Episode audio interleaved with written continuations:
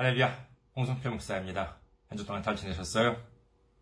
저는 현재 일본 군마현에 있는 이카호 중앙교회 그리고 세계 선교 군마교회를 섬기고 있습니다.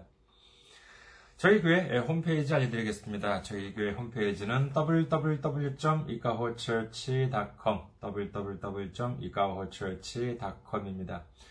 이곳으로 오시면은 어, 저희 교회에 대한 안내 말씀 그리고 주일 설교 말씀을 들으실 수가 있습니다. 아, 그리고 주일 설교 말씀은 동영상 사이트 유튜브를 통해서 여러분들께서 시청하실 수가 있으시고 그리고 팟캐스트와 팟빵을 통해서도 여러분들께서 음성으로 들으실 수가 있습니다. 아, 그리고 저희 교회 홈페이지에서는 매주 설교를 텍스트 본문으로도 여러분들께 제공해드리고 있습니다. 아, 참고해 주시기 바라겠습니다. 다음으로 저희 교회 메일 주소 알려드리겠습니다. 저희 교회 메일 주소는 이카호철치 골뱅이 gmail.com 이카호철치 골뱅이 gmail.com입니다. 이곳으로 메일을 보내주시면 제가 언제든지 직접 받아볼 수가 있습니다. 다음으로 지난주에 또 귀하게 선교 후원으로 선교해주신 분들이 계십니다. 김복수님, 고철규님, 은총교회 허영님, 송현수님, 유대일님, 김재원님, 김종호님, 장희석님, 신시옥님, 장성문님, 김경준님, 감사합니다님, 황석님, 이호철님, 그리고 무명님께서 귀하게 선교 후원으로 선교해 주셨습니다. 정말 얼마나 감사한지 모릅니다. 여러분 덕분에 오늘도 한 걸음 한 걸음 나아갈 수가 있습니다. 예수님의 놀라운 축복과 넘치는 은혜가 함께 하시기를 주님의 이름으로 축원드립니다. 다음으로 선교 후원으로 선교 주실 분들을 위해 안내 말씀드립니다. 먼저 한국에 있는 은행이죠. KB 국민은행입니다.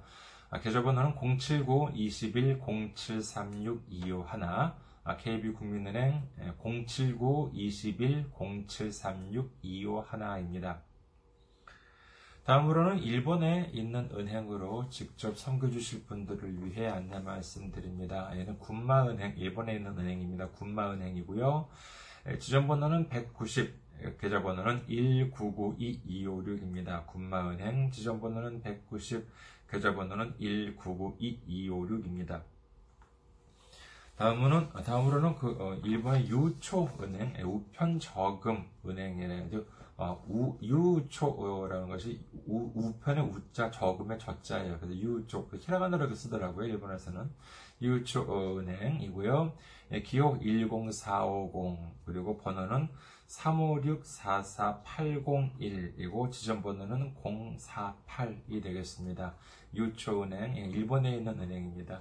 어, 기호는 10450, 번호는 356-44801, 그리고 지점 번호는 048이 되겠습니다.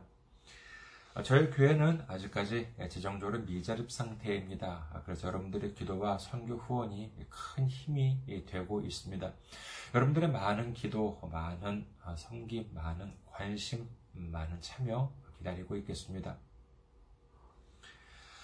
오늘 함께 은혜 나누실 말씀 보시겠습니다. 함께 은혜 나누실 말씀 로마서 8장 1절에서 2절까지의 말씀입니다. 로마서 8장 1절에서 2절 봉독해 드리겠습니다.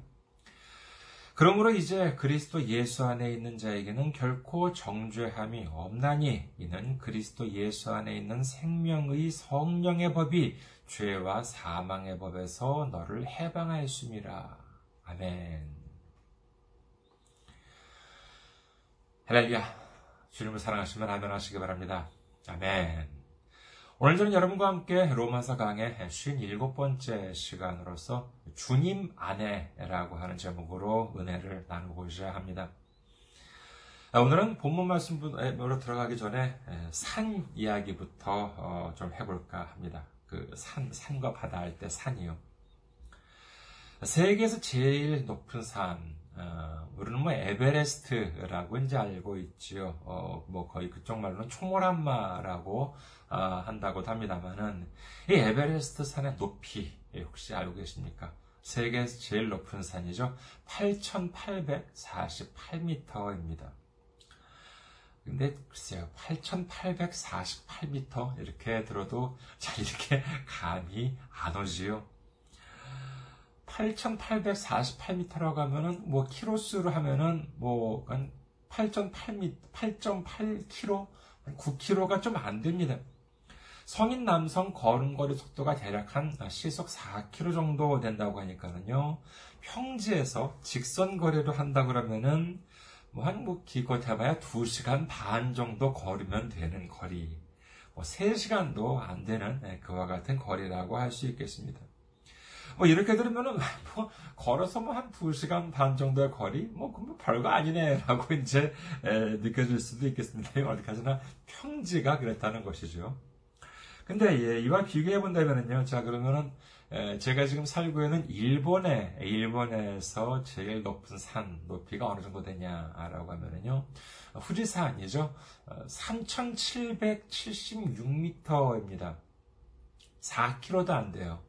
에, 뭐 평지면은 아까 성인 남성 시속 4km를 걷는다고 그러면은 뭐 3.776km니까는 뭐 걸어서 1시간도 안 되는 거리입니다. 평지라면은요. 에이, 뭐 별거 아니네. 라고 생각하실지 모르겠습니다만은, 그럼 우리나라는 어떻습니까? 어, 우리나라에서 제일 높은 산, 뭐 여러 가지 뭐 견해에 따라서 차이는 어, 있겠습니다만은, 뭐 애국가도 나오는 뭐 어, 한반도에서 제일 높은 산, 백두산이라고 하면은, 뭐 민족의 영상이라고 해서 백두산 높이는 어느 정도냐? 후지산의 3,776m보다 높을까요? 낮을까요? 어, 조금 자존심이 상하는 이야기지만 후지산보다는 낮습니다. 그러면은 어느 정도나 낮느냐? 아, 1000m나 낮아요. 어, 그래가지고 후지산은 3,776m였는데 백두산은 2,744m 정도밖에 안 됩니다. 그나마 도 남북이 분단되어 있기 때문에 우리는 쉽게 갈 수가 없지요. 어, 그래서 굳이 간다면은 중국 쪽으로 해가지고 이렇게 올라가는 방법인데 중국 쪽에서는 그 백두산을 백두산이라고 안 부른다는 거 아십니까? 중국 쪽에서는 백두산을 장백산이라고 이제 이렇게 부릅니다. 그러니까 우리는 기껏 해봐야 뭐 장백산을 오를 수 있을 뿐이지, 뭐 이렇게 이쪽으로, 북한 쪽에서 이렇게 백두산은 뭐 이제 좀 어, 오르기 어렵지 않을까라고 할 수 있겠죠. 그러면, 그럼 남한에서, 남한에서 높은 산은 어디냐라고 하면 제주도에 있는 한라산인데, 그러면 제주도에 있는 한라산은 백두산보다 높지는 않습니다. 백두산보다 낮아요. 그러면은, 어느 정도 높이냐?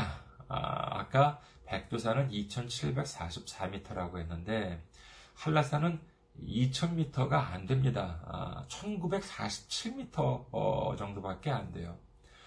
뭐 평지라면은 뭐 2000, 뭐 2000m도 안 되니까는요. 평지라면 남자 성인이 걸어서 한 30분 정도 안도 안 되는 예, 그와 같은 거리라는 말이 됩니다. 어, 이렇게 본다면은요, 에베레스트의 산 8,848m나 되는 산이 얼마나 높은 것인지 상상이 되겠지요. 저도 뭐 서울에서 어, 이렇게 살 때는 쉬는 날에는 그냥 가벼운 마음으로 뭐 오늘은 뭐 북한산이나 한번 가볼까 아니면 뭐 관악산이나 가볼까 하는 마음으로 이제 뭐 오르기도 뭐 해봤습니다만은 후지산만 하더라도요 그렇게 가벼운 마음으로 오를 수 있는 곳이 아닙니다. 하물며 에베레스트 산이요.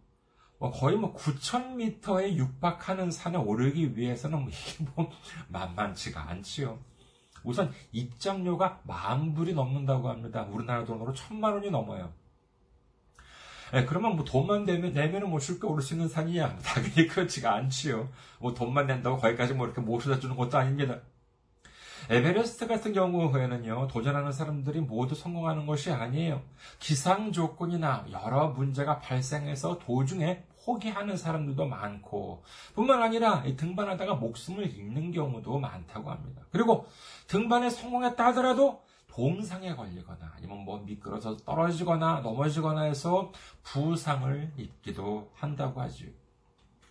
이처럼 8,848m 이 9km도 안 되는 높이지만은 그 산에 오르는 것만으로도 대단히 힘들고 세계적인 전문 산악인들이 완전 무장을 하고 철저한 준비를 하고 간다 하더라도 그야말로 목숨을 걸어야 하는 산이 바로 에베레스트입니다.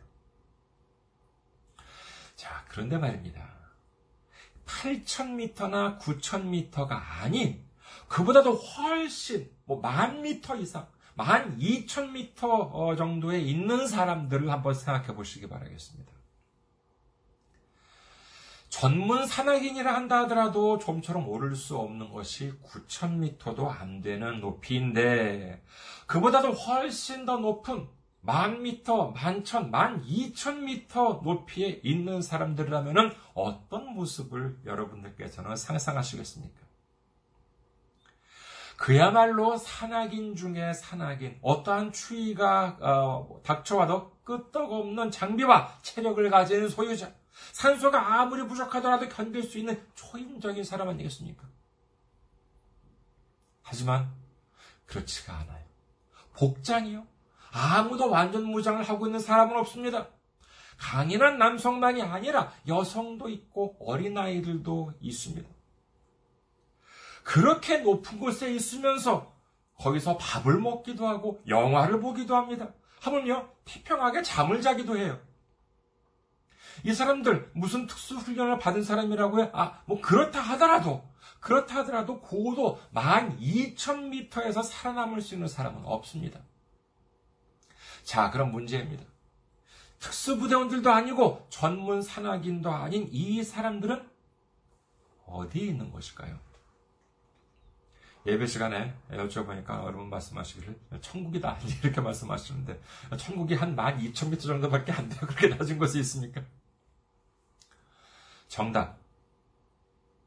비행기에 타고 있는 사람들이 바깥 공기 기온은 어느 정도인 줄 아십니까? 높이 만 미터, 만 이천 미터, 영하 40도에서 50도로 넘나들고 있습니다. 그러나 이 여객기 비행기 안에는 상온을 유지하고 있어요. 방한복이나 산소통도 필요 없습니다.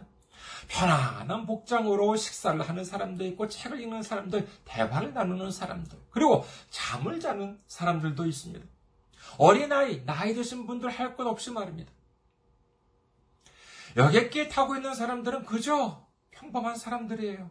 그곳은 고도 만 미터 이상인 상황. 바깥 기온은 그렇게 뭐 영하 4, 50도의 상황에도 어, 불구하고 이처럼 평소와 다름없이 생활을 할 수 있는 이유는 뭐냐? 단 한 가지.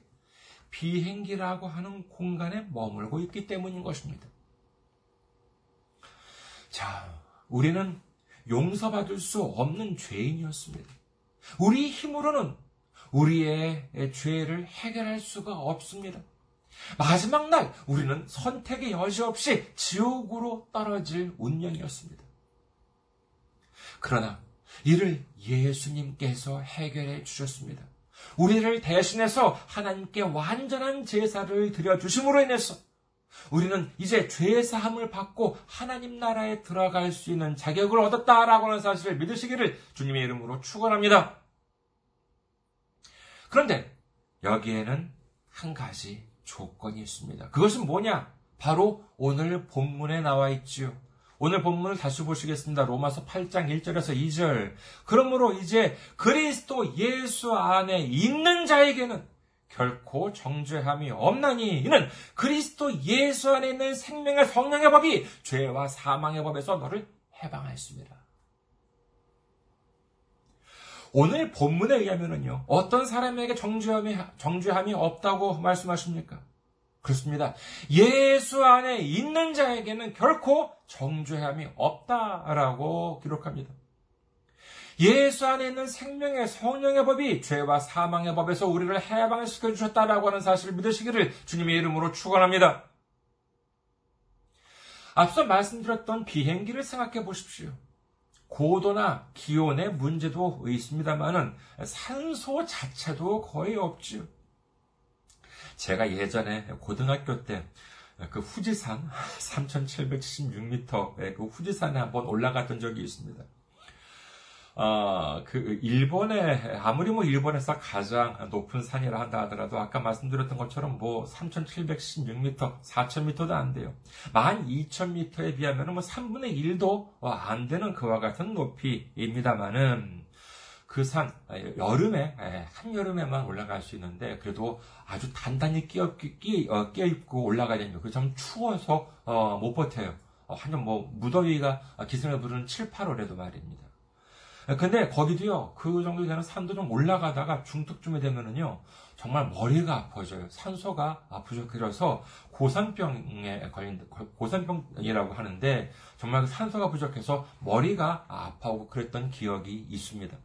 그래서 아예 그 중턱에 있는 보건소가 있어요. 그래서 어, 그 당시까지, 지금 어떤지 모르겠습니다. 그 당시까지 하죠. 그 당시까지만 하더라도 그 뭐 고산병 머리가 아프다면 약을 그냥 무료로 어, 주어서 받았던 받아 먹었던 기억이 있습니다. 그 약을 먹으니까 좀 낫더라고요. 근데 4,000m도 안 되는 그와 같은 산인데도 그런데 근데 12,000m라니요. 이는 뭐 산소가 없어서 제대로 숨조차 쉴 수가 없습니다. 뭐, 뭐 거기가 뭐 영하 40도, 50도 뭐 그 기온뿐입니까? 비행기가 멈춰 서 있어요? 아니에요. 비행기가 대충 한 몇 킬로로 날아가냐라고 하면은요, 여객기 같은 경우를 하더라도 대략 한 시속 900킬로로 날아간다고 합니다. 어, 제가 그 예전에 한국에 있을 때 어떤 그 코미디 프로를 본 기억이 있었는데, 거기서 보니까는요, 어떤 한 개그맨이 롤러코스터를 타면서 짜장면을 먹는 방송을 봤습니다.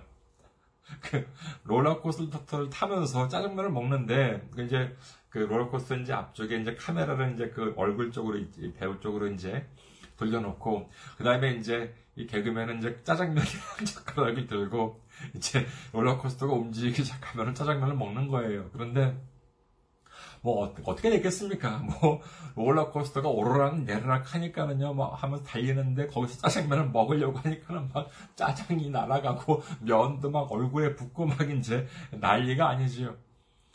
사실 좀 맨 처음에 이렇게 뭐 봤을 때 뭐 그 그런 뭐 이런 걸 한다 그랬을 때 아, 유치하게 뭐, 뭐 재미도 없게 뭐 저런 걸 하냐라고 맨 처음에 생각했었는데 그걸 이렇게 롤러코스터에서 그 짜장면을 먹는 장면을 보니까 저 혼자 어, 얼마나 웃었는지 모릅니다. 어, 그렇게 재밌더라고요. 어, 여러분 해보지는 마시기 바랍니다. 단지 그랬다는 것인데 참 재밌게 봤던 기억이 있어요. 자, 근데 자 비행기에 비하면은요 어, 아무리 롤러코스터를 하더라도 비행기 시속 900km에 비한다면은 뭐 몇, 몇, 정말 그리고 고도 12,000m에 비한다면 뭐 얼마 안 되는 곳에서 달리는 그와 같은 롤러코스터인데 거기서 짜장면을 먹으려고 해도 정말 힘든 상황인데 영하 4, 50도인 그에 대해서 그리고 고도 12,000m 시속 뭐 900km 달리는 곳에서 여러분 이것은요 그야말로 지옥입니다. 달리 뭐 표현할 수가 없어요. 그야말로 지옥입니다. 사람이 사람이 살아남을 수가 없는 공간이라고 할 수 있겠지요. 아무리 건장한 남성이라고 해도 뭐 얼마 버티지를 못합니다. 그러나 비행기 안에 머물고 있으면 어때요?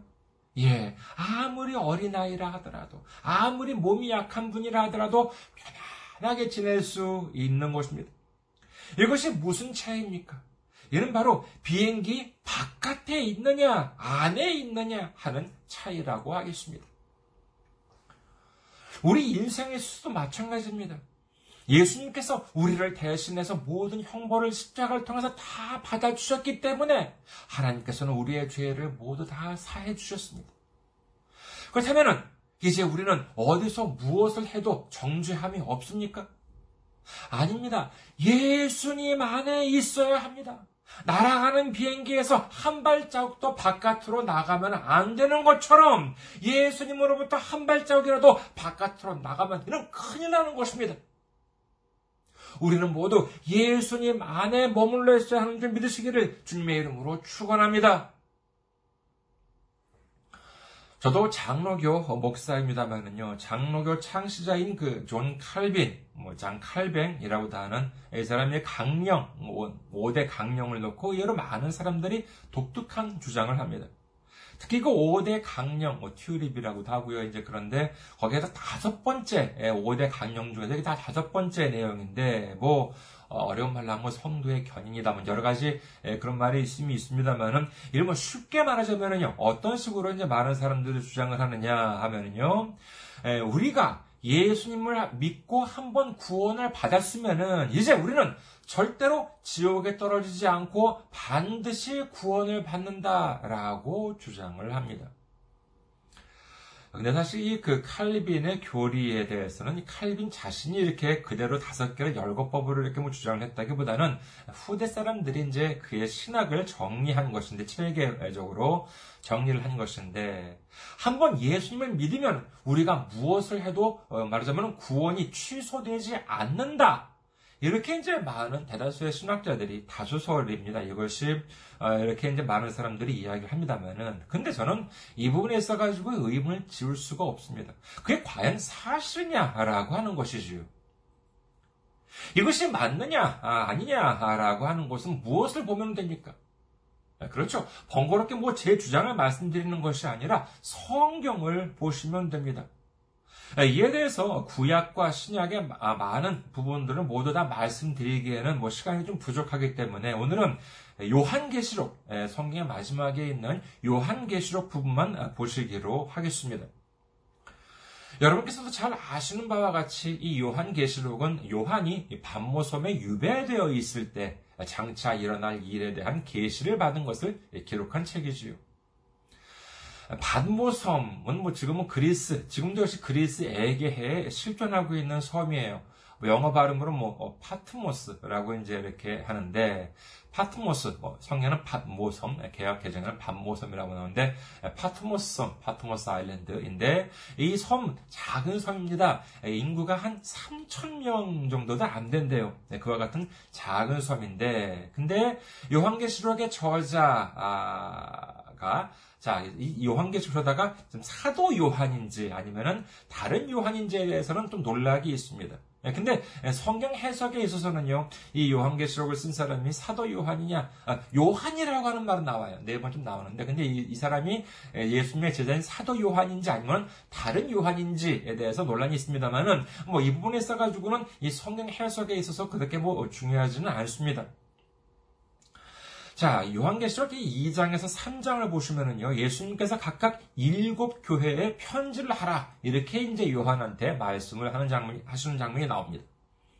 이 일곱 개의 교회는 어디냐라고 하면은요, 에베소 교회, 서모나 교회, 버가모 교회, 두아드라 교회, 사대 교회, 빌라델비아 교회 그리고 라오디게아 교회가 이제 일곱 교회라고 하겠습니다. 다시 말씀드릴게요. 첫 번째는 에베소 교회, 두 번째는 서모, 서모나 교회, 세 번째는 버가모 교회, 네 번째는 두아드라 교회, 다섯 번째는 사대 교회, 여섯 번째는 빌라델비아 교회, 일곱 번째는 라오디게아 교회가 되겠습니다. 이렇게 이제 일곱 교회에 편지를 쓰라라고 이제 하시면서 예수님께서는 그 편지 내용을 자세하게 지시하시는 장면이 나옵니다. 이 교회 이름은요, 뭐, 어, 에베소 교회든지, 뭐, 서머나 교회라기보다는 도시 이름입니다. 그래서 에베소에 있는 교회, 서머나에 있는 교회, 이제 이와 같은 어, 이름이라고 이제 할 수 있겠는데, 이 도시는요, 당시 실제로 존재했던 지명입니다. 예, 그래서 지명 지도를 보시면은요 밤모섬에서 육지로 딱 건너가서 이렇게 시계 방향으로 뭐 쪼르륵 일곱 개를 이렇게 돌면은 순서대로 에베소 서머나 버가모 두아드라 사대 빌라델비아 라우디게아 이렇게 예, 시계 방향으로 이렇게 쪼르륵 삥 돌 수 있는 예, 그와 같은 어, 위치라는 사실을 알 수 있습니다. 자, 이 편지를 누구한테 보내라고 했다고요? 예. 불신자, 믿지 않는 사람한테 보낸 것이 아니라 교회, 즉 믿음이 있는 사람한테 보내라 이렇게 말씀하셨던 것입니다. 근데 이 편지 내용을 보시면은요, 각 교회에 보낸 편지 내용에 보면은 한 교회도 빠짐없이 경고의 의미를 담은 글들이 눈에 띕니다. 먼저 에베소 교회에 대해서 보시면은요. 교환계시록 2장 4절에서 5절. 그러나 너를 책망할 것이 있나니 너의 처음 사랑을 버렸느니라. 그러므로 어디서 떨어졌는지를 생각하고 회개하여 처음 행위를 가지라. 만일 그리하지 아니하고 회개하지 아니하면 내가 네게 가서 네 촛대를 그 자리에서 옮기리라. 주님께서는요, 에베소 교회에 대해서 너희는 하나님에 대한 처음 사랑을 버렸다. 이렇게 책망하십니다. 그러니 어서 회개하고 처음 사랑을 회복하라고. 그렇지 않으면 촛대를 그 자리에서 옮겨버리시겠다. 이렇게 말씀하고 계신 것입니다. 촛대를 옮기는 것이 무엇입니까? 이는 네가 만약에 회개하지 않고 첫사랑을 회복하지 않으면 너에게 줄 축복을 축복을 옮겨버리시겠다라고 하는 말씀이십니다. 아니 우리에게 주실 축복을 옮겨버리시겠다는데 축복이 옮겨져도 구원을 받고 천국에 들어갈 수 있다? 그것은 너무나도 억지 아니겠습니까? 두 번째로 서문화 교회에 대해서 보겠습니다. 요한계시록 2장 11절. 귀 있는 자는 성령이 교회들에게 하시는 말씀을 들을지어다. 이기는 자는 둘째 사망의 애를 받지 아니하리라 라고 주님은 말씀하십니다. 여기서 말씀하시는 둘째 사망이라고 하는 것은 뭐 요한계시록 뒤에 나옵니다만 이는 진정한 아, 정말 철저한 멸망, 구원이 아니라 멸망을 가리킵니다. 너희들은 지금 교회에 다니고 있으니까 걱정하지 마. 가만히 있어도 둘째 사망의 해를 받지 않게 해주겠다. 예수님은 이렇게 말씀하시지 않습니다. 여기에는 조건이 붙지요. 그렇습니다. 이기는 자라고 하는 조건이 붙는 것입니다. 우리는 이겨야 합니다. 하루하루 벌어지는 악한 마귀 사탄과의 전쟁에서 예수님의 이름으로 이기는 자에게만 구원이 허락된다. 이렇게 성경은 말씀하고 계십니다. 세 번째로 버가모 교회에 대한 경고 말씀은요. 요한계시록 2장 16절. 그러므로 회개하라. 그리하지 아니하면 내가 네게 속히 가서 내 입의 검으로 그들과 싸우리라.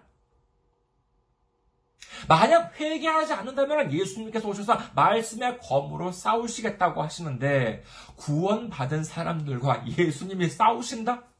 이는 말이 안 됩니다.